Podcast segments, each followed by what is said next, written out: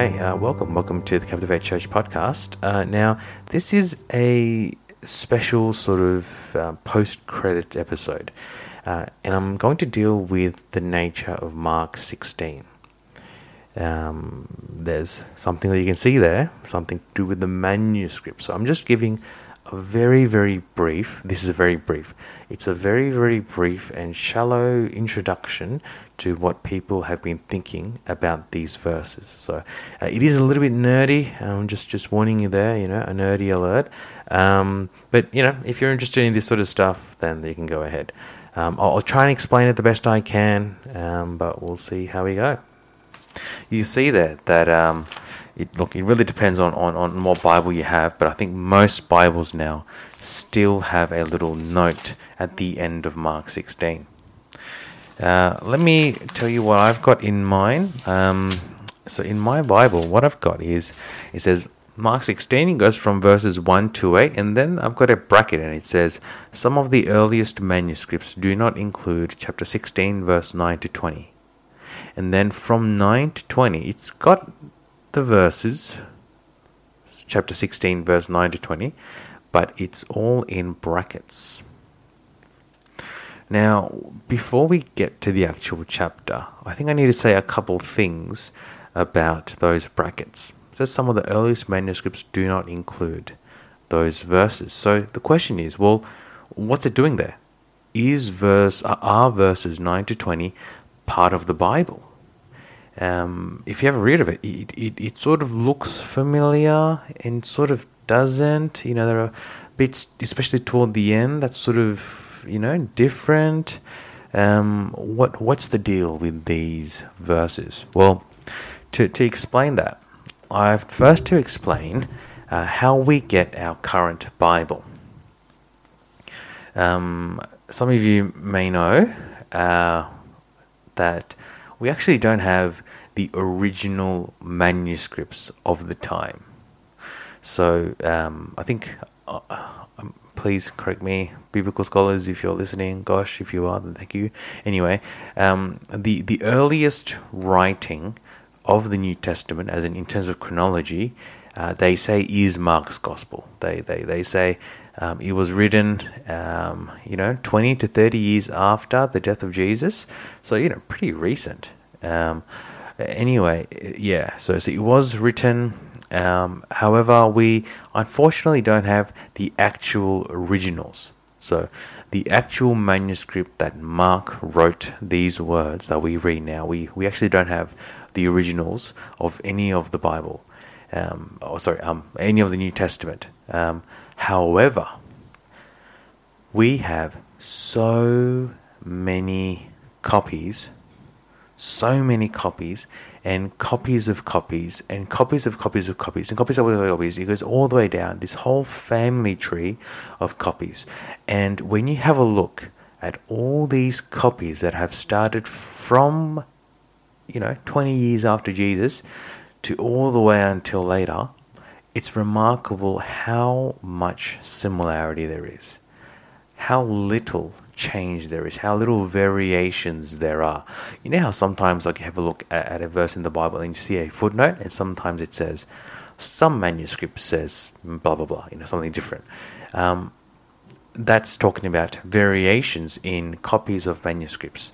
So we have lots and lots and lots and lots and lots of manuscripts. It is ridiculous just just as a a way of um, of compare of comparison, do you believe that Julius Caesar was real? Well, you would, right? You know, because we have the historical documents. Well, here's the thing: we have more copies and historical testimonies of the writings of the Bible than we have existence of historical documents relating to the existence of Julius Caesar.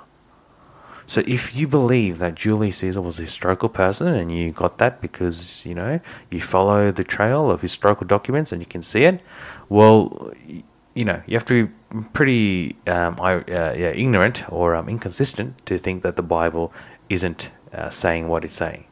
Um, so that's that's just to say the Bible is uh, is proven and acknowledged to be uh, steady, stable. It is reliable, and we believe it as God's word.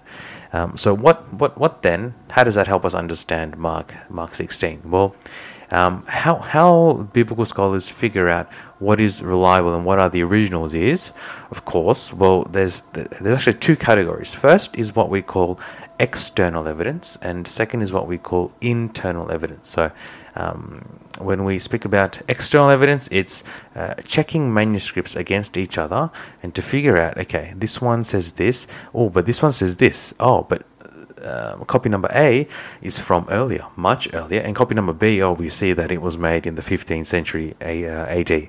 So if you compare those two copies, well, you know actually the earliest is much much uh, more reliable. So that's that's external.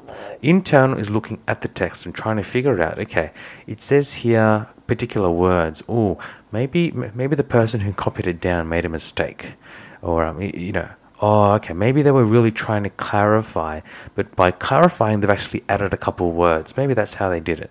So that's sort of internal. We look at the words and, and, and the grammar and try and uh, figure out, okay, I can see that the copyist has made this particular change because they wanted to try this in the actual text. So that's internal evidence. Now, what biblical scholars have done, and they have done this for a long time now, what they've done is check the external and check the internal evidence and figure out what is the most reliable copies of the Bible. Now, throughout the Bible, uh, there is no variation or change, no variation whatsoever that affects any of the core doctrines of Christianity. Nothing. There are no variations that affect core doctrine the majority of the variations are either um, you know typos or you know um, you know smudges or you know things like that uh, things things that that really don't actually quite matter mark 16 is a unique situation where we actually have people who say uh, actually hey why don't we keep mark 16 um, now, the issue with that is, as you can see there, we want to rely on manuscripts that are the most original uh, and, those that are most early. So the early ones are the better ones um, because after a time, you know, play Chinese whispers, like you know what I mean. Um, Mark 16 there is, uh, especially the, the verses 9 to 20, they are from latter manuscripts.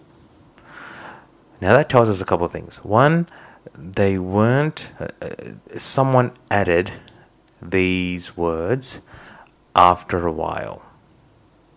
Now we also know that the original, as in those that are earlier, the first eight verses of Mark 16, these verses were the only verses known to the very early Christians um, in the first, second century AD.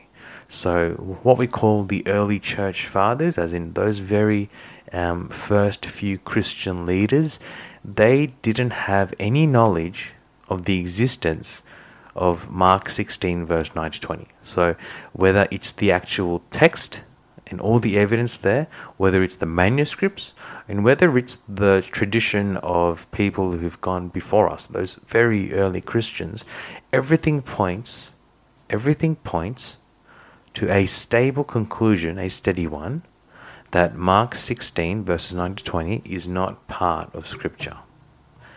Now, then the question is well, why is it here? Why is it in this book? Well, just because it's in this book doesn't mean that it's inspired. Think about the titles, think about the chapters. It's funny, chapter divisions were made up afterwards. So just because it's in this book, in this text, it doesn't mean that it's inspired. So um, now the reason why I'm, I'm, telling you this is because it's unavoidable. You can see it right there, and it needs to be explained. Um, two, I, I, I, want to show you that uh, actually people have thought about uh, deep Christian things like this for, for some time. Um, and and so hopefully just just you know just by letting you know, uh, it it is a reliable thing. uh, this this text. It is amazing of the historical testimonies um, witnessing to the reliability of Scripture. There is nothing else in the entire world's history of literature uh, where something like this, the Bible, uh, has been kept to be solid. Um, it, it, it truly is an amazing work of God that we are able to read the words very closely read the original words that were originally intended. We are able to read them now, 2,000 years after, uh, you know, after uh, Jesus. That is an amazing thing. And so when Tim- Paul writes to Timothy in, in, in 2 Timothy 3.16 and calls God's word God-breathed, that it is profitable for teaching, for rebuking, for training in righteousness, you know, for teaching, that that's that's truth. The Bible should never be questioned just according to you know just because of some historical documentary we watched or some little you know what seems like a contradiction uh, people have thought very very hard about this for a very, very long time and have been unable to find solid historical evidence that questions or shakes or even can touch the toenails of the reliability of Scripture. Now, if, if you want to check out more on this topic, this very important topic, um, yeah, come and speak to me or, or Alan, and, and, and we can think through things together. Um, a great place to start is to think about how does uh, Jesus think about the words of Scripture. Um, so you can you can go throughout and comb the, the, the Gospels and see how Jesus views Scripture. Uh, you can also see uh, the Bible's own interpretation of what the Bible is saying. You know, I mentioned 2 Timothy 3:16. There are so many other verses that you can have a look at to think about what God's word is saying about God's word. Um, besides that, there are historical documents that you can have a look at um, that, that tell you a bit more about what people thought. Um, you know, we're a Presbyterian church, and so if you have a look at the Westminster Confession of Faith, you can actually have a see and look at what Presbyterians believe about the nature of Scripture in the document. So you can you can have a look at that. Uh, besides that, uh, there are other books. Um, yeah, that, if you're interested, you can come and ask uh, me or Alan, and we'll love to have a conversation. Now, please, if you do have a question about this, and it is an important question because it comes right down to the heart of the Christian faith, the reliability of Scripture, please do not just let it go. Uh, we we want to explain, like we want you to ask questions and to figure it out. Um, please don't just come to the God Bible and believe it just because we said so. Investigate for yourself. This is life and death we're talking about, and we really want you to know the truth. Now, um, that's just you know a a, a um, a thing uh, that I don't really usually like to speak on. You know, um, I'd rather much speak on what the Bible is actually saying. Um, but I know some of you may have questions as to the nature of Mark 16. So I'm just putting this out there. You know, it's a bit of an extra thing. Um, but if you are interested, yeah, please come and speak to me or Alan. Um, well, you know, this is sort of an extra episode. Um, hopefully you enjoyed it. Uh, but until next time, I'll see you around.